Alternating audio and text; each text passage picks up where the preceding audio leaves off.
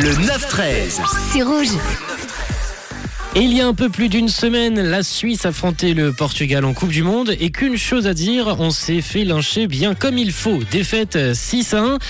Et l'expression lyncher, lyncher quelqu'un, le lynchage est un mot assez spécial qui a une origine assez originale. Euh, On va aller tout de suite euh, tenter de la décrypter. Tenter, je dis bien, parce que les explications sont assez incertaines. Ce que l'on sait, c'est que cette expression nous vient des États-Unis et de nombreuses personnes, de nombreux linguistes sont mis d'accord sur cette explication que je vais vous donner. L'expression lyncher quelqu'un nous proviendrait d'un fermier américain, un fermier qui s'était au XVIIIe siècle proclamé et improvisé juge de paix.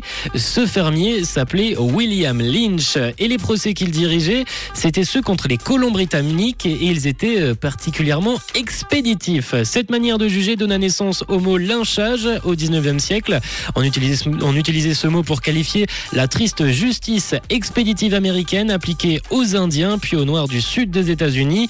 Une justice qui était euh, assez euh, expéditive et pas forcément toujours correcte. De nos jours, on aujourd'hui pour signifier le fait de violenter gravement quelqu'un, se faire lyncher, se faire violenter